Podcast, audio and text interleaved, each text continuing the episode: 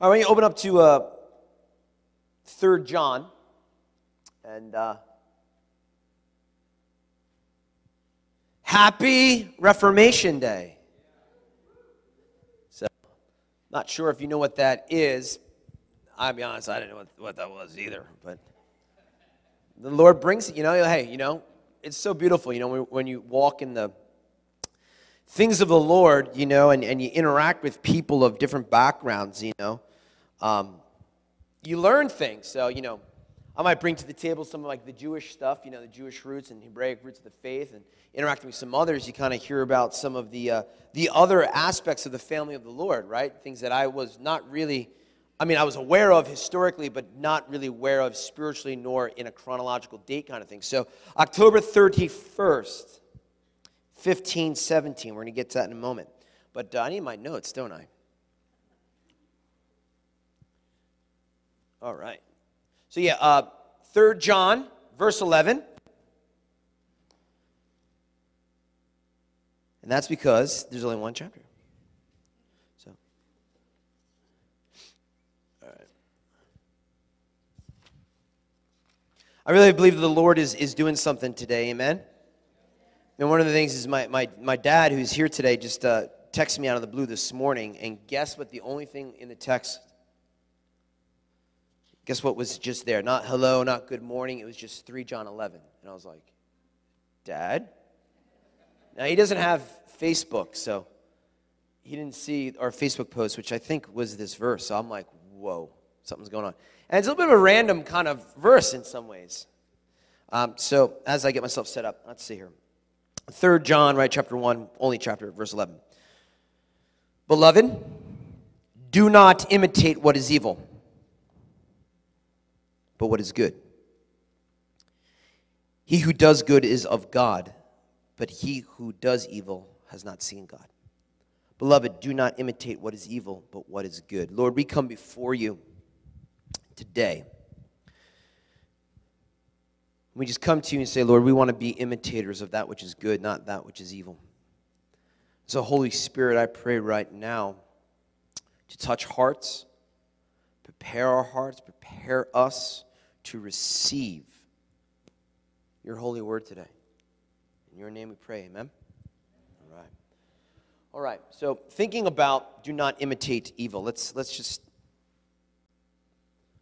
talk today about a call for a new reformation, okay?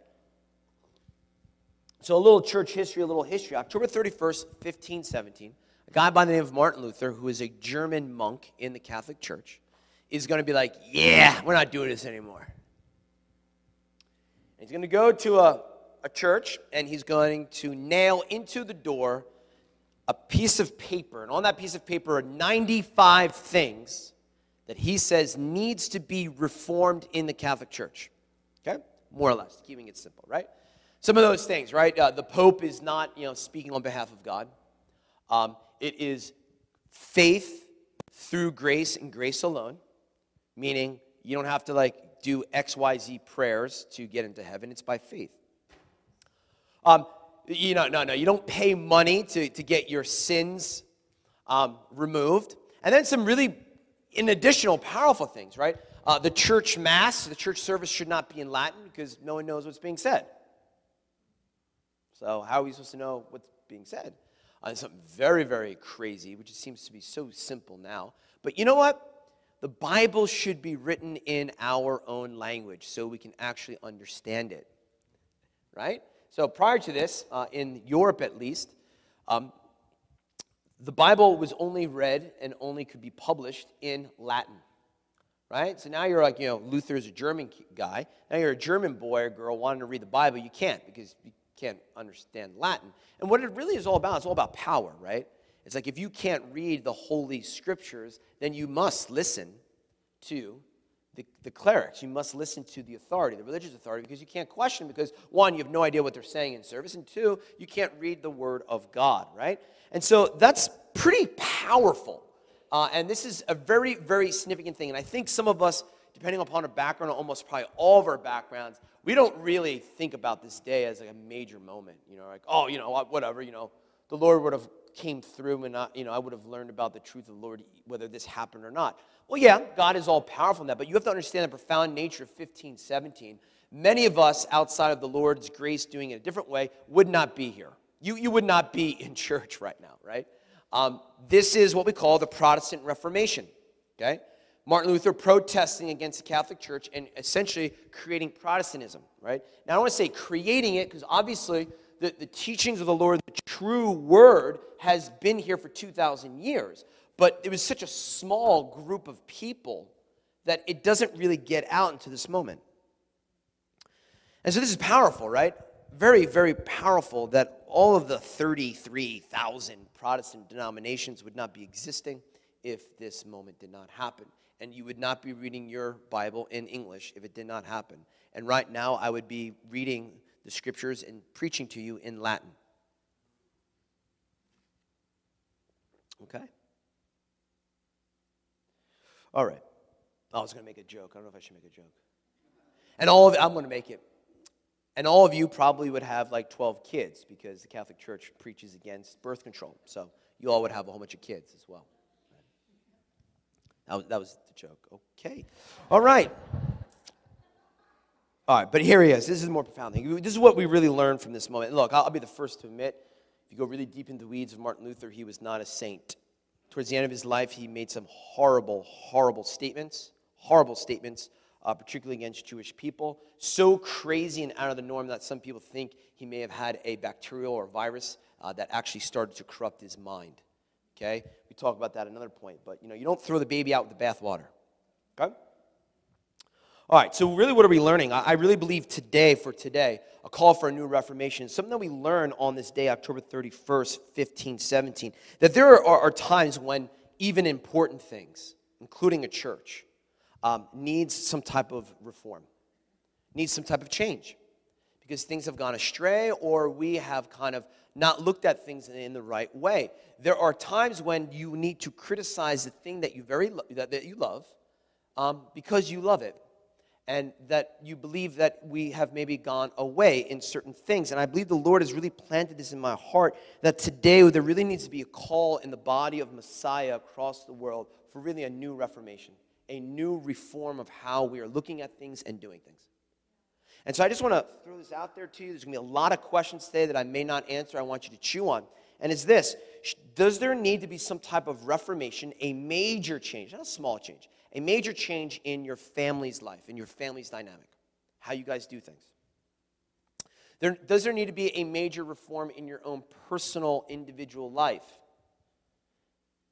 Does there need to be a reform in the big C church and also this little C church? Okay? Those are kind of the things that we're, we're, we're, we're, getting on here. And so, what I believe the Lord is saying, particularly today, that there is a reformation that needs to take place on how we as a Big C church engage culture. I think that's really the heartbeat of today. How do you and I and the church at large engage culture? I'm sure you guys kind of realize this, but the culture of the world uh, has completely infiltrated the church world, right? And we, you know, we'll say, yeah, yeah, yeah, and we'll, we'll give like these kind of like examples. And I'm not talking about the examples that you know. I'm not talking about the shallow things. I'm talking about, I, I believe that the culture of the world has actually come in and has really infiltrated the underpinnings, the foundations to some of the ways in which we think, right? So, uh, you know, a shallow level would be like, oh, well, the church serves coffee and has snacks, just like the world does. Or we play music with electricity like the world does. No, no, no. I'm not talking about that. I'm talking about deeper things. Deeper, deeper things. Um, we had a, a, guy here uh, several times uh, by the name of Will Ford, uh, African American gentleman. He tells his story. You guys, hopefully, you guys remember him. Powerful, powerful guy. But here's one of his quotes. He says, "You cannot disciple a culture that has cultured you." So we have to evaluate how much of the world has cultured us, has taught us. And if it's teaching you a lot of things and it's cultured you, you've adopted a way of doing things, you're not going to be able to influence the culture that has already cultured you. Some examples here. Um, really, two broad categories. The first one is uh, the church as an institution itself, right? Uh, we largely uh, have developed a church institution that's built off of a business model. Okay? Uh, many pastors get their MBA, a Master's of Business Administration, and or they hire someone with an MBA to run the administration portions of the church. Okay?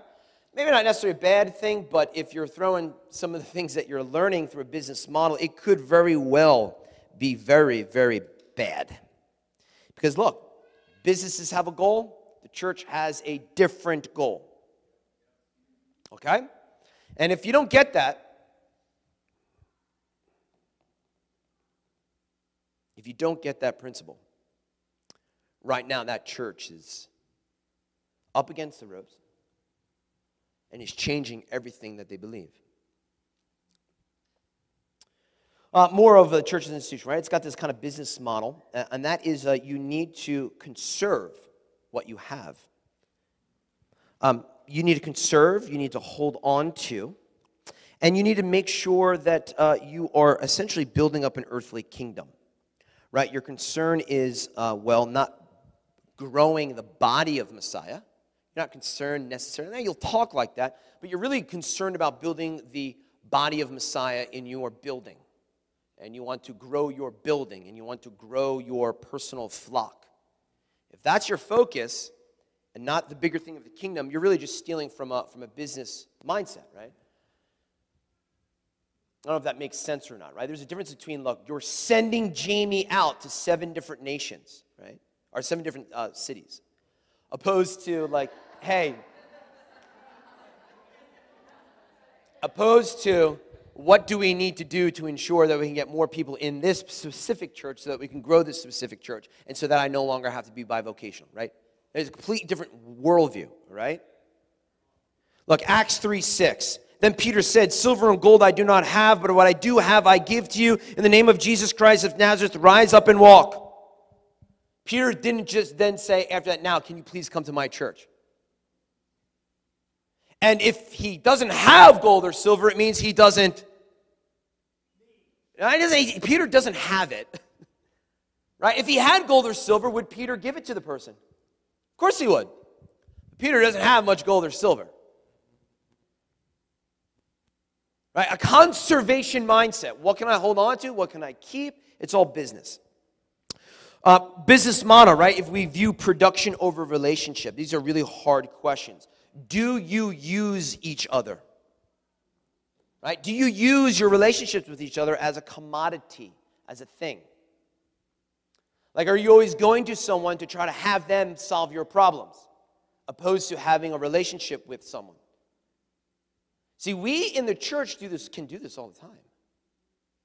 I use my brother, I use my sister to get something, something that I need emotionally, spiritually, etc. So now, do we go to one another? Of course we do. We're supposed to. We need to, right? Bear the burdens of others and fulfill the law of Christ, right? But if we're looking at our relationships of what can this person give to me, hey, there's a business model, right? Do you use the church? Do you use God? God, I will pray to you. I will do these things so I can get X. If that has happened, you've entered into a commodification based relationship. Does that make sense? Some other things, you know, kind of a jovial kind of thing. Numbers, numbers, you know, church, all about the numbers. You know, I have the, these meetings with people in our circle, and like the, the, first question they ask is, you know, how many, how, how long have you been pastoring? The second question they ask is, how many people are in the church? The third question they ask is, what's your annual revenue budget?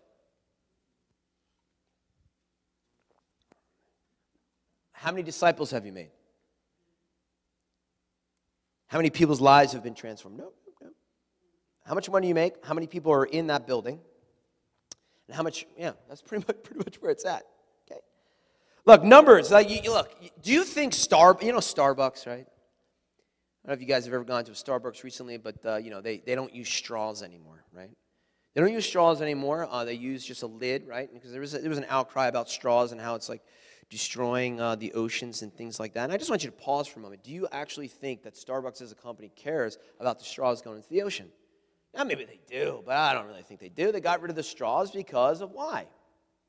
Because that's what people were kind of vibing, and they were vibing that, and they know to keep business and to look good, what do they do? They switch from straws to lids. I don't know if they really care about straws because, all right, you get straws in the ocean and now you just got plastic lids in the ocean, right? I don't, I don't know if they really care about the environmental impacts. What do they care about? They care about the opinion and the perception of their clients. That's what they care about. That enters into the church all the time. If you are a church as an institution that cares about those things, I'm telling you, you will change things to accommodate culture. And if you change things to accommodate culture, not engage culture, but accommodate culture, you, you, you, you, you need to be reformed. You're doing things off of the business model. Uh, there's a cultural impact based off of what's going on about changing things to accommodate culture that has infiltrated a church in yet another way. Uh, and that is dealing not with necessarily a, a church at large, but the individuals that comprise and make up the church. There are a lot of things that have been going on on earth. I think we all can testify to that. And I don't want to like bust your bubble or whatever. And, you know, look, we can agree to disagree. But I'm telling you from someone who is in the trenches, what I mean by in the trenches is I am a public high school teacher. I'm highly engaged in the public. I get to see what the future of America will be. And I'm telling you that the concerns about COVID, the concerns about politics, the concerns about an LGBTQ narrative, all that kind of stuff, I'm here to tell you, is a distraction. And many of us get distracted by it. It's all smoke and mirrors. That is the farce, right? That's the change up pitch. It's just a distraction because what's really going on at the under, uh, underpinnings of all this, remember I said the culture of the church being changed at the underpinnings is this. All of this is to create a culture which is definitely entering into a lot of the church of this compliance through tolerance. This is what is happening in society. This is what's coming into the church at large, and they're using all of these narratives to be the thing that brings it. But the real mojo and the real energy is this compliance, agreement with tolerance. I want to explain this. What is tolerance? Tolerance defined is disagreement, but being respectful. That is tolerance. In order to tolerate someone, that means that there is a disagreement. You have your opinion, I have my opinion, but when I'm not going to be mean and evil to you. There's a respect that's there, although there is, I disagree with you. That's not what's going on in our culture. We have redefined what tolerance is. Tolerance has become this it's become sameness. This is what's happening at the underpinnings of cultural Christianity a tolerance of sameness. Not disagreement, I disagree with you, it is wrong, it is sinful, but I'm going to respect you. To we need to comply to sameness. This is what needs to be reformed in the church. We are not to be same. We are supposed to be different, peculiar, strange people, the word says. A lot of churches are falling to that because they do not want to be weird. They don't want to be different. They don't want to be peculiar. They just want to be known for love. We're supposed to be known for love. We're also supposed to be known for being different. You can be different with love. Now, here's the thing, man, when you're going up against a culture that is happening in the United States today, difference hurts. Being different hurts. Um, but the reason why it hurts is because difference has a job. The job of different, difference is that it exposes. Ephesians 5:13, the light has come to the earth. The light is within you to reveal the darkness. This is what's going on here. Why does the world want us to be the same? Because if there is no difference, there's no exposure. If they can make you and I and this church the same as everyone else, then no one is different, then no one is exposed and the sin is not exposed. You see, if someone is different, there's a different option. If someone is different, there is a conflict of conscience. Wait a minute, why are they thinking differently? Maybe I don't have it right. But if we can fool you, if we can shame you into, you have to be the same, and agree. Not just be respectful, but agree. You get rid of the litmus test of exposure of what is right and wrong. This is very hard. This is very, very hard for you guys. It's hard for me. And let's be real, it's very, very hard for our children. We all usually want to yearn to be a part, excuse me, part of a group. We largely are yearning not to be weird. I mean, do you remember your teenage years? Come on, some of us it's a long time ago. For some of us it's not too long. You remember your teenage years? I mean, you want to be a part of your clique. You want to be a part of a group. There's something actually very natural about like wanting to be a part of a group. It just depends on which group, right? So there is an energy and there's a spiritual energy that the enemy of our souls is looking to do. Make you feel bad that you're not a part of the group, so you will comply through an inappropriate understanding of tolerance. Not disagreeing, but agreeing in sameness. This is the culture that has fallen on planet Earth, and it has gone full throttle, full throttle in the church at large. A reformation. I mean, you can't make this stuff up. Today, October 31st, is Reformation Day. But it's also Halloween. But it's also Reformation Day. It's Halloween, the uplifting of the dead, of the demonic, of witchcraft, of sorcery, of sexual perversion, of Satan and also a day of reformation. The question, the questions for you to ask today in your life are we just trying to blend in? Are we just trying to blend in, man, in every aspect of our life? Or do we engage the culture in difference, but engage them with the culture of the kingdom? And there might be no finer day to talk about this than today. I'm telling you right now, if we don't actively engage the earth with the kingdom of God and being a strange and peculiar different people. I'm here to tell you if you don't actively do it, you will become passive. If you become passive, you will be slowly whittled down into compliance and tolerance. Guaranteed. Guaranteed. It is a guarantee. See, boundaries, right? Christians uh, have a tendency to make quite a bit of wiggle room, quite a bit of a wiggle room uh, with boundaries with the world. We really do. We really, really do. You know, and, and it comes out of like, well, you know, I don't want to be seen as being legalistic, you know. And there's grace, and grace abounds. And it does. But just some interesting questions about boundaries with the world what the world says. Literally, like when does a movie become bad?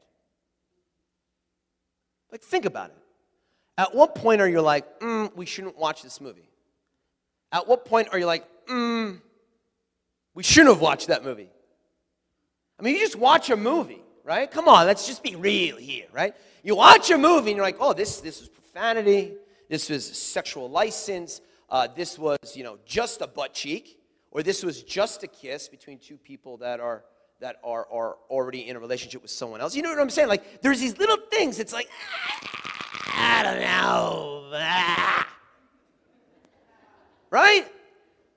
Am I the only one? Am I? I'm the only one. But it's rated PG-13. All right, it's rated PG-13.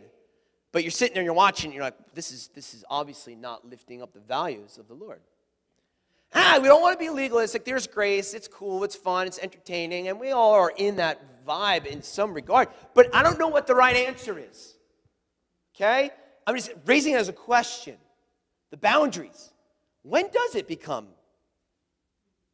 bad? When it gets to R rating? When it gets a PG 13 rating? Or is it when it has a G rating, but there's an uplifting of a pagan god in it? Guys ever see that one? Disney? Uplifting pagan gods? It, but, it's rated G. I don't know. I'm just raising the question. I really don't know. At what point? You're like, well, this has no sex in it, but they're uplifting a pagan god. This one has sex in it, but there's not uplifting of a pagan god. Like, what do we do? Huh? I like it. And I can get up, I can get up here on a microphone and I can say that. But then I want to sit down and watch a movie. And I'm like, oh. But I'm using this silly example, although it's not silly, to show something. We're not really that good with boundaries. Because we want to engage the world. But this is the problem. If you're engaging the world, make sure you're engaging it and you're impacting it, and it's not impacting. When does a friend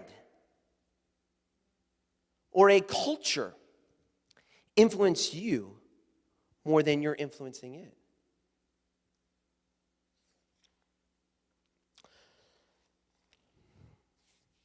Um, the scriptures are pretty dang clear. But we have grace. The Jewish people were called to be completely, 100% set apart.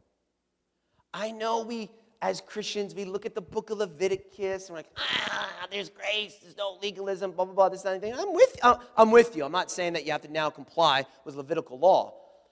But you have to understand the intent. This is not like a heavy burden so that we are all like, mm, mm, mm. what are all these laws about? To be set apart. You don't eat certain food, Israel. But that's really crazy. Why? Because you're set apart.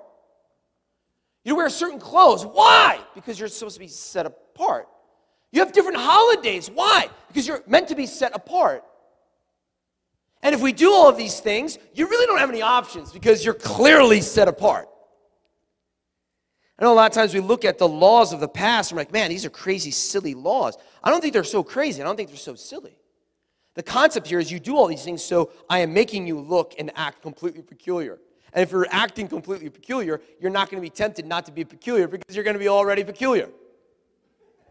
Come on, go drive to Lakewood, New Jersey, 30 minutes from here. You drive down the road, you're like, these people are peculiar. Where the Orthodox are, the curls and the tzitziyot and the suits and the this, man, they're peculiar. They are. They are. Absolutely. Now, what did Jesus come and teach? See, the Jewish people of the older covenant, they were set apart to such an extent that they were not to engage with the nations of the world. We're not, not supposed to engage with the Gentiles. Like, not, they're unclean. You know, in the New Testament, Jesus is talking like, you know, Peter's like, I don't know if I should, I, can, am I allowed to eat dinner with, with, with non Jews? Like, they're, un, they're filthy, they're dirty. We're a set apart holy priesthood. There's not many, like, even today, there's not many Jewish evangelists. Like, have you ever encountered an Orthodox Jewish evangelist that, like, knocks on your door and say, hey, I know you're not Jewish, but you should become Jewish? No. They're unclean. I'm not telling us to be that way, but there's something that there is that we need to learn. It's this Jesus has told us to engage the nations, engage the lost, engage them, but remain clean. Engage culture, but remain clean. Well, how do I remain clean? Boundaries. There are things you don't do. You do not imitate evil, you imitate good. What's the purpose, man? Right? The purpose in all this is to engage, as Jesus tells us to engage, is to engage and be light and don't let the darkness come upon you. That's the power of the Holy Ghost. You engage the darkness as the light, and the darkness can't have a hold of you because the power of the blood and the power of the Holy Ghost. But I'm telling you, man, it, engaging with the lost and being a light to them, I'm telling you right now, it's not just about being nice. It's about being respectful. But it's not about being nice, it's not about just playing along. You have to be different.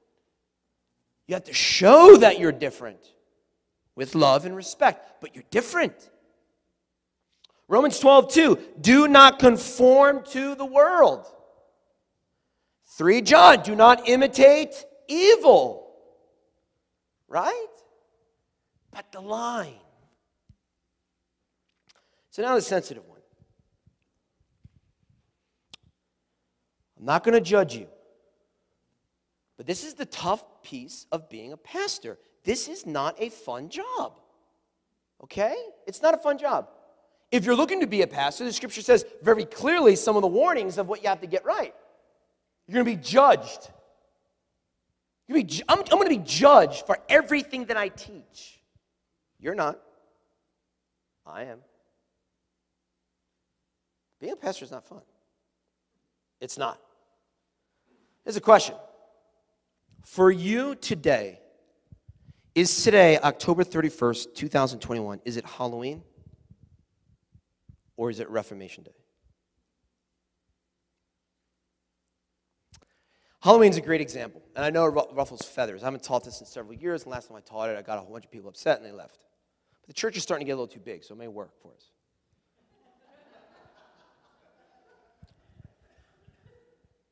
It's complicated. Originally, October 31st comes from a holiday known as Samhain. It's a Celtic and Nordic holiday. It is repulsive. Okay? If you are interested in learning about the details, I have a printout that talks about the origins of a whole bunch of things, like jack o' lanterns. Ah, just a pumpkin I cut holes in. Well, I mean, originally they would cut holes in it and they would make sacrifices, put blood inside of the pumpkin and light it on fire uh, as a sacrifice to uh, Satan. But it's just a jack o' lantern. Okay. Witches, the demonic, trick or treat, as uh, Celtic druids would go on holy pilgrimage. They're walking to the satanic temples. They would knock on your door. If you gave them food, they would give you a blessing, a blessing from the demonic. If you wouldn't bless them, they would perform a trick on you and cast a spell upon you. Okay? Uh, it's pretty heavy stuff, and I'm not going to use all my airtime to get into the depths of the weeds. Yeah, I got the paper right there. I mean, this is historically true. It is completely insane and crazy. I know people personally who have been contacted by Wiccans and wizards and the occult to come and have sexual orgies with them tonight. Not this year, but when they were younger. Like, this is the high, holiest day in the satanic church. Okay? It is. Now, what happened was uh, the Catholic Church, about the ninth century, as they expand, they, they're really good at this, the Catholics. What they do is they, they'll, they'll take the culture of the day and they'll uh, try to absorb it. So, for example, all due respect to those people who are coming from a Catholic background, there is no Halloween in America when there's a bunch of Protestants doing it. When Catholic immigration came to the United States, boom, this is where we get it. Okay, because it's from the Catholic Christian world. Okay? They, they like to absorb things. And so what they'll do is they'll, they'll make, not today, but tomorrow, November 1st, All Saints Day. And that's actually what Halloween means, right? Hallowed day for saints. And so, what they'll do is anyone who is not canonized as a saint, tomorrow, good Catholics will go and they'll pay homage to the dead. They'll pay homage to those people of faith who have died and they'll celebrate their lives and celebrate them. I don't know if that's necessarily bad, actually. It's actually kind of nice. And so, what was the Catholic Church trying to do? They're trying to redeem it, right? They're trying to redeem this holiday of October 31st, but it's very interesting that on October 31st, Martin Luther also says that today is going to be a day that I am making a protest. I'm making a protest against a profane culture. Let's be real. Look at the holiday. Just be real. Clearly, there is an exaltation of evil. Clearly, there is an exaltation of the occult. Clearly, there's an exaltation of demonic, of Satanism, of witches, of death. I don't know how you get out of that. Here is the, uh, the founder of the Satanic Church of America, Anton LaVey. He declared that by dressing up, either by wearing a costume or by coloring oneself in celebration of Halloween, signifies that you allow Satan to own you. He further said that when you adopt the pagan practices, you subconsciously dedicate yourself to the devil that by dressing up, either by wearing a costume or coloring oneself for Halloween, is tantamount to worshiping the devil. That's what the founder of the satanic church in America said. Now, do I think that if you get dressed up on Halloween that you're opening yourself up to the doors of the enemy? No. I don't.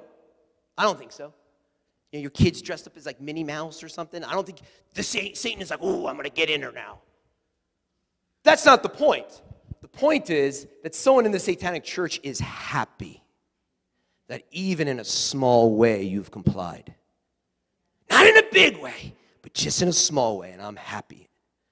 If a satanic church leader is happy that Christians are adopting these things, wherever you fall on I think it's just probably a good time to just stop and say, okay, where are we?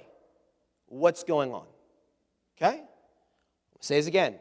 I don't think that you're opening yourself up to satanic influence if your child gets dressed up today. I don't think that. I'm using this to say that's what they believe. That should cause us to stop and like think a little bit. Okay? Now, here's the linchpin to it. Before you leave the church altogether, at least this church. But Dave, we can redeem October 31st. Amen. How? Will you? This is the cultural part. Can we redeem these horrible things? Yeah, you can redeem them. It just the question is, how will you redeem them? And will you actually do it? Or will you be like, uh, we're just gonna like, you know, live and let live and not really cause a ruckus? I think this is the power of it. Look, Here's a little bit of sliding scale. Look, you can be completely absorbed on October 31st with these things of Halloween, right? When I mean completely absorbed, I mean like you are in it to win it, man. Like skeletons, witches, spiders, demonic, devils, all that kind of stuff. You're like, like I am not ashamed. I'm just gonna do it. Now it blows my mind away. I do see Christians that do that. I'm like, bro, sister, we got a problem here. We got a problem.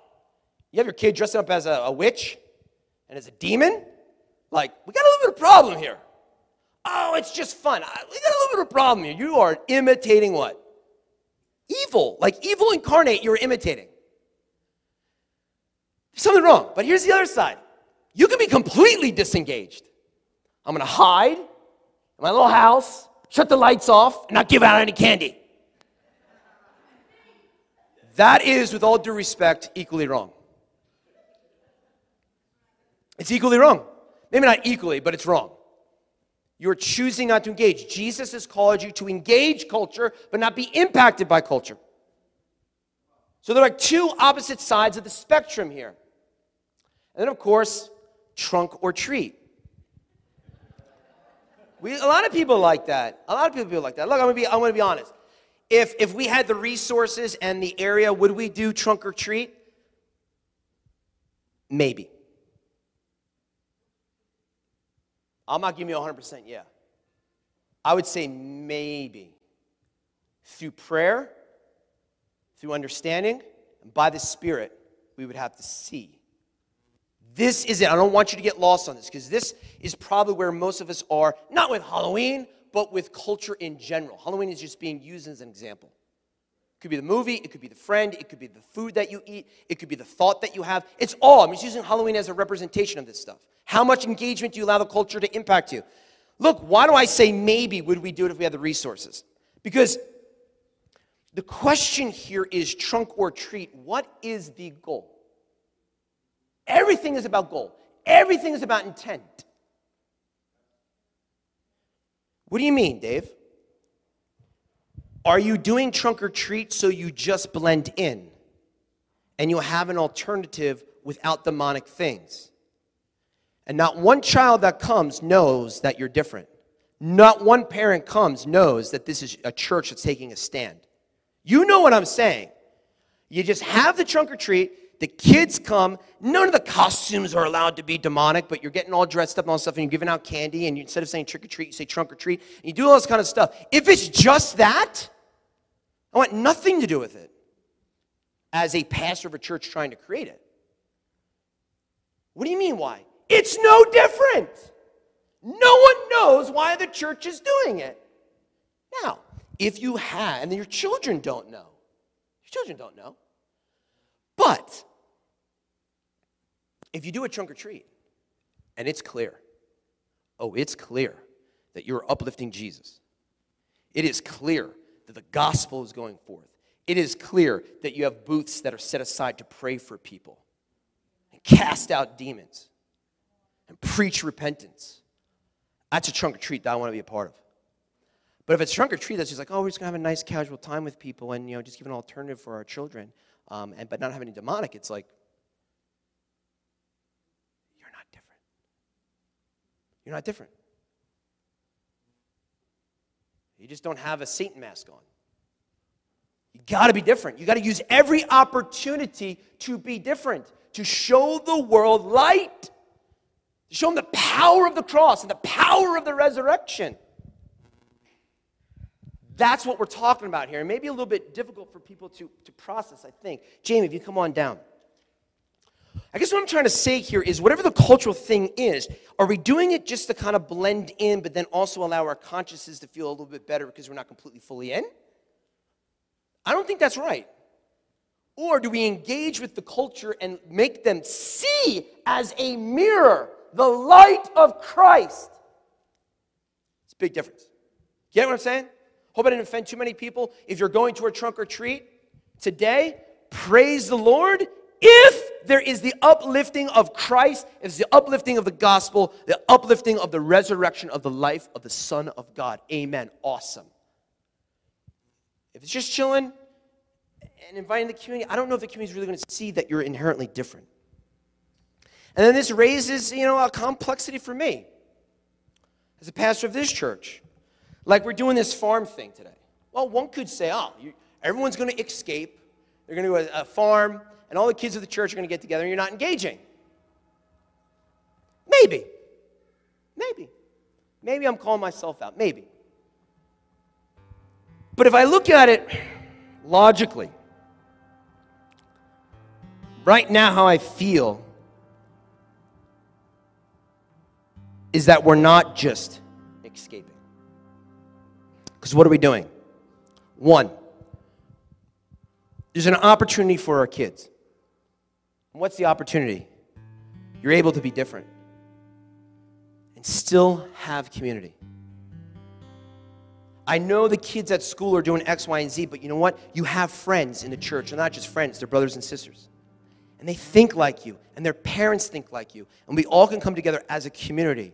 I know, kid, it's hard to be different, but you know what makes being different easier? When you have brothers and sisters in a community. That is a powerful thing for a 10 year old. That's being taught this evening. Two, there is engagement. What do you mean there is engagement? Come on, if you're a parent, all the time at work and in the neighborhood, what are your kids doing for Halloween? We're going to trunk or treat. Oh, I heard about that. That's really great. I don't do Halloween. Two different roads. I'm going to trunk or treat at my church. It's going to be nice. I don't do Halloween. What do you mean you don't do Halloween? It's a question. Oh, every time, every year I deal with this. I deal with this every single year since I can remember as a child. I never celebrated it. And in school, and in elementary school, and in high school, and in college, and now as a parent, it's the same thing. I don't celebrate it. And always it's the same thing. Why? I'm a follower of Christ. This holiday clearly uplifts the demonic. I am not to be of the world. I am separate and different. I love you, but I can't comply with that. And then the next thing, but your kids are going to be missing out. They're not going to be missing out. They have Jesus. But, but they're not going to hang out with their friends. Dude, they're not going to be hanging out with their friends. They're going to be hanging out with brothers and sisters in Christ, a royal priesthood, a temple made not of stone, but of bodies. They don't have just friends, they have brothers and sisters in a community that uplifts righteousness.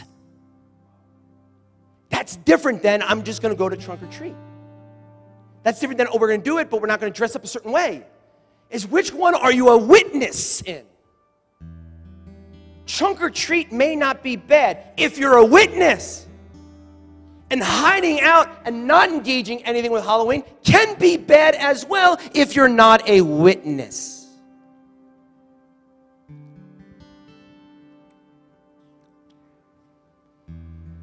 The Reformation. Is going to sting, but like I said, it's my job. I believe this example of Halloween is telling a deeper story, a deeper story of the status of the bride of Christ.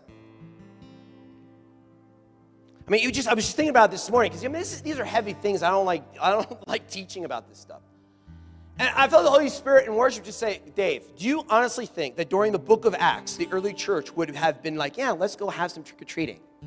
Do you think they would do that for the sake of their kids so the kids could just blend in? I'm like, yeah, yeah, they wouldn't. They would go out to the streets and be like, yo, who needs prayer? Let me pray for you. Let me cast out a demon. Let me tell you about Jesus. There's no time or room to be playing these cultural games in the early church. Clearly, right? And I feel like the Lord is saying in this kind of Reformation day, today is a day that, you know, 500 years ago, there is, let's stop and let's reform the things of the church. Let's stop and reform culture's influence on the bride of Messiah. I feel like the Lord, this may be a little stinging, but I feel like the Lord gave it to me, so I'm going to say it. Look, what is the Reformation? The Reformation, what I'm talking about, it's bigger than Halloween. It's this. We, as a body of Messiah, need to stop trying to change culture by sleeping in the same bed with it. You can't change someone because you're sleeping in the same bed. You're sleeping in the same bed, with culture. Culture is going to impact you. You got to get out of that bed and you got to be like, no, I'm taking a stand. For me and my house shall serve the Lord. And that's not just with the Halloween, it's with everything we do. Everything we do, everything we think, every action that we do. Are you different? Are you peculiar? Are you light in darkness? And I'm telling you that largely the church is sleeping in the bed of culture, actually thinking that if they do, they'll be able to persuade it.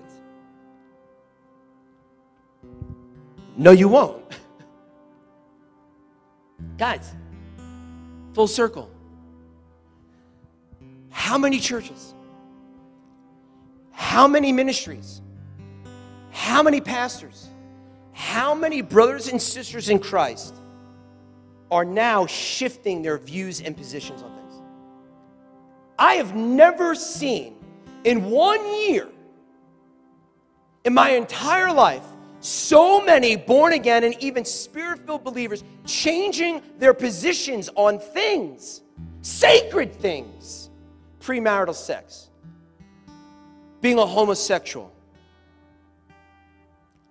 engaging the lost just with love and not with, you know, we don't have to do conviction. And, you know, maybe there isn't really sin. And you just love. And if you just love, then love just wins. Like, there is so much that has been changed in the last year and a half.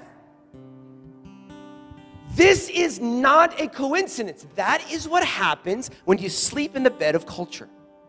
Because culture says just love one another, just be woke, be understanding, and all this stuff. And if you're not, then you're the aggressor. These people, man, that are changing complete theology, these people are completely changing things. What's the problem? They weren't trained properly. They weren't trained properly. They were trained, yes, they were trained in grace, yes, they were trained in love, but they were not trained. They were not trained in boundary. They were not trained in a holy reformation. They were not trained that you're strange, peculiar people, and you will be persecuted for my name's sake. They will bring you before kings and queens, and you will be killed on my account. They were not trained in that. Love, grace. Love, grace. Love, grace. That's all you need. It's not all you need. You need the power of the Holy Ghost that comes when you live a sanctified life before Him. When you say, I am not sleeping the bed of the culture of man, I stand as a holy priesthood before my God. If you're not getting trained in that, guaranteed, guaranteed, It's not 99%, it's a 100% guarantee that slowly you will be whittled down. Come on, I'm not asking for a raise of hands. How many people we know who are part of churches that just suddenly have changed so much? Yes. Yes. Yes, being different hurts. It does. It hurts at times, but it also exposes. Look, I'm not just saying this because I'm saying this. I'm telling you, my parents here as a witness. Never have I gone out and engaged in these things on this day. I never have. Was that hard as a 10 year old explaining to another 10 year old that you are a born again believer in Christ Jesus and you are not to engage with this type of stuff? Yes, it was. Was I made fun of? Yes, I was. Of course I was.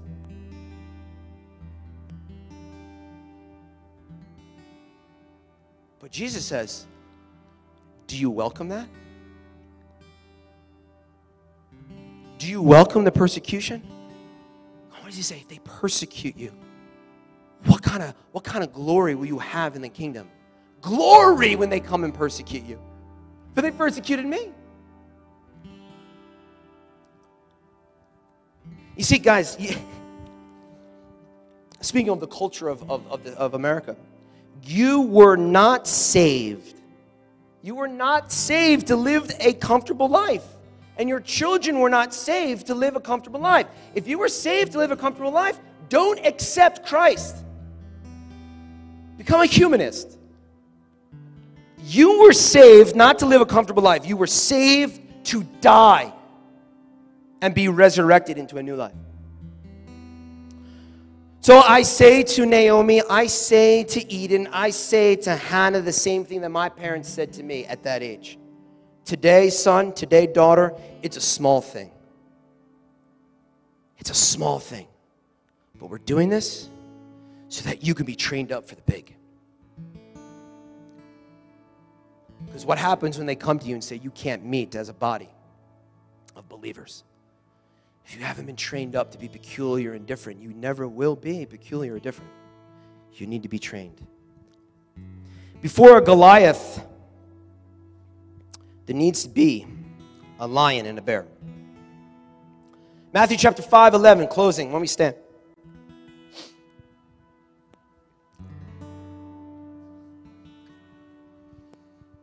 Look, I am. I don't know your heart, and I don't know what's going on, but I have a responsibility as a pastor.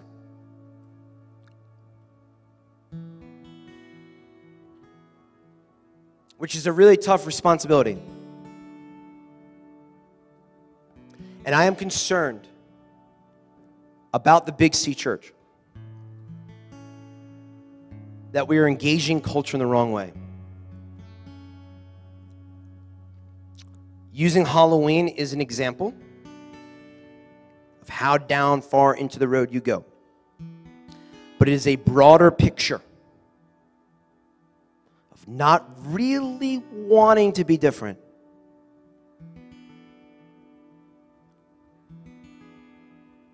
It's actually what we've been called into.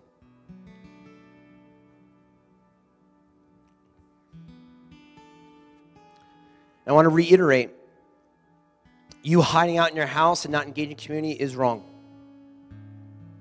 But the uplifting of the demonic in your life today, in your kid's life, is also equally wrong. A trunk or treat is a great, viable option if it is clear to the community that this is not just a safe place to get food, but it's a place where on this day we're saying we want a reformation of your spirit. Because if it's not that, then we're just playing along. Playing along. Matthew chapter 5. Jesus speaking. Blessed are you when they revile and persecute you and say all kinds of evil against you falsely for my sake. Rejoice and be exceedingly glad, for great is your reward in heaven, for so they persecuted the prophets who were before you. They're going to persecute me? Yeah. Great is your reward. The same reward as the prophets. For you are the salt of the earth. But if the salt loses its flavor, right? If we don't know that you're actually salt, how shall it be seasoned? It is then good for nothing but to be thrown out and trampled underfoot by men. You are the light of the world. A city that is set on a hill cannot be hidden. Nor do they light a lamp and put it under a basket, but on a lampstand, and it gives light to all those who are in the house. So let your light so shine before men that they may see your good works and glorify your Father in heaven.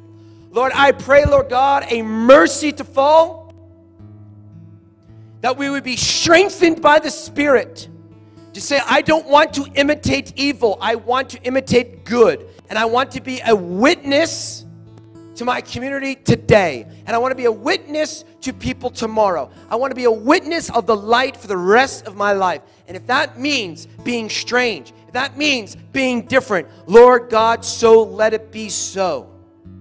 So let it be so. Father, I just pray right now that people would not get muddied or fogged over that Dave taught about Halloween. It's so much bigger than that. It is how much of culture are we just stepping into? Father, I pray that uh, the Holy Spirit just right now would just rise up, would rise up inside of your bride to turn away, turn away from a false message of love, a false message of love, of just tolerate, be okay with it, be same, Lord. Lord, that we would just look at that and say, I cannot eat of that fruit.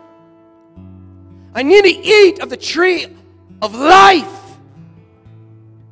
Eat of it. Eat of it, and you no longer will be hungry. Father, strengthen a generation. Strengthen those little ones right now. Those little ones below us, Lord God. Strengthen them in this next generation. Could we ever have witnessed and understood that a generation of America would be so defiled and so impure?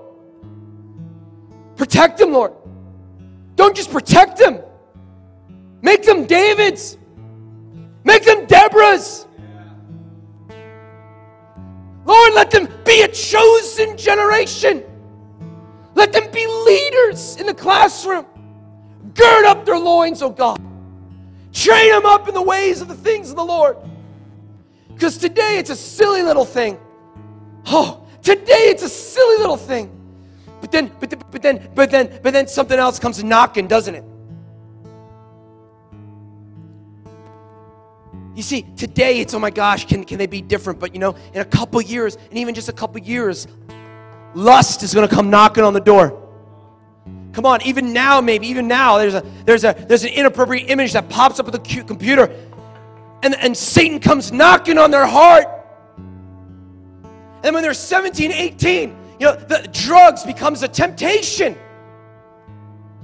And then they start dating someone that they really like. And then sex before marriage becomes a, temptation. Lord, train them up now with the power of the Holy Ghost that it is okay to be different. It's not just an okay, it's a mandate by the Holy Ghost. Lord, even today at the farm, I know we're going to be eating, and I know maybe not the most spiritual things may be happening, but Lord, Lord, I pray, I pray by your Holy Ghost that you show those little ones, you show them those little ones that they're not alone. They're not alone. They have their Father in heaven, and they're not alone, for they have brothers and sisters. They're not alone. The Lord says He shall always save a remnant, a remnant that would not bow their knees to the prophets of Baal. Lord, let them see it in those little spirits in them, Lord God. Let them see, let them see they have brothers. Let them see that they have sisters. That they could be a holy generation set apart from the things of the world.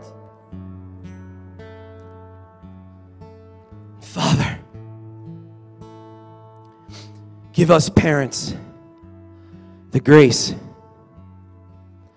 and the wisdom how to teach my little six year old that we uplift the name of Jesus. And we do not comply. We do not comply in any way to the things which are evil. For we are to be a light unto the world, salt. Give the parents right now, give the parents wisdom and grace and strength.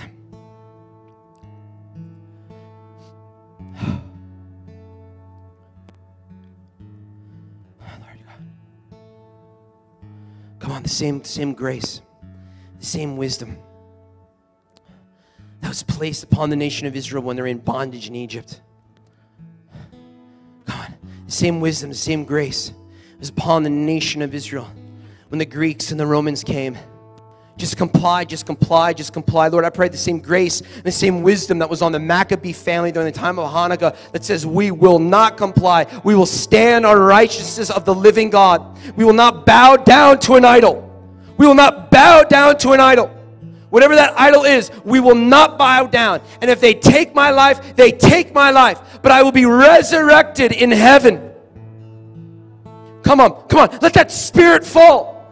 The same strength in the cloud of witnesses in the book of Hebrews, let it arise inside of us to be a different, chosen, peculiar people that walk in love, but walk with the conviction of the Holy Ghost.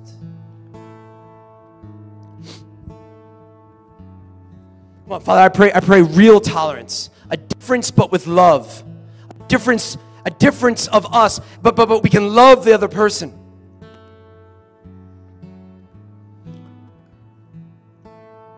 Not a tolerance that just says, yeah, that's okay. My Lord. Lord, the enemy, the enemy is all about all around me. Lord, the enemy, the enemy is all about me. In this culture, they're surrounding your bride. They're trying to squeeze us in.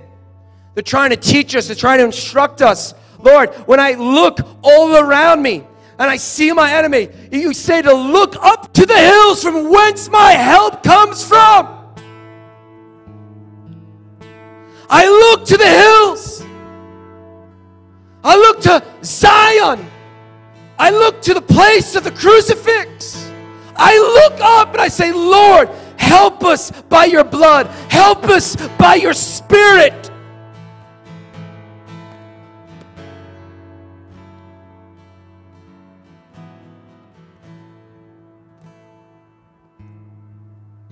The Lord, Adonai Sevaot, the Lord of heaven's armies. The Lord, the Lord, the Lord, Adonai Sevaot, the Lord of heaven's armies.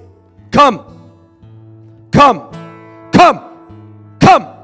The Lord of heaven's armies, come. Surround our children in Jesus' name. Fight off in the spirit the wards of the demonic. Fight off the wards of the thought and the impure philosophies of the day and the age. Adonai, say thou, Lord of heaven's armies, surround our little ones right now in Jesus' name. Call them out. Call them out. Call them out from a generation. A generation like Jacob that bows now, bows not unto an idol in all things in life. Come on. A reformation day, a reform, a reform, a reform, a reform. Awaken us from our sleeping, awaken us from our stupor. Lord, awaken us and pull the covers off the bed. Pull the covers off the bed. The bed of culture and the church sleeping in the same bed. Pull them off now. In Jesus' name.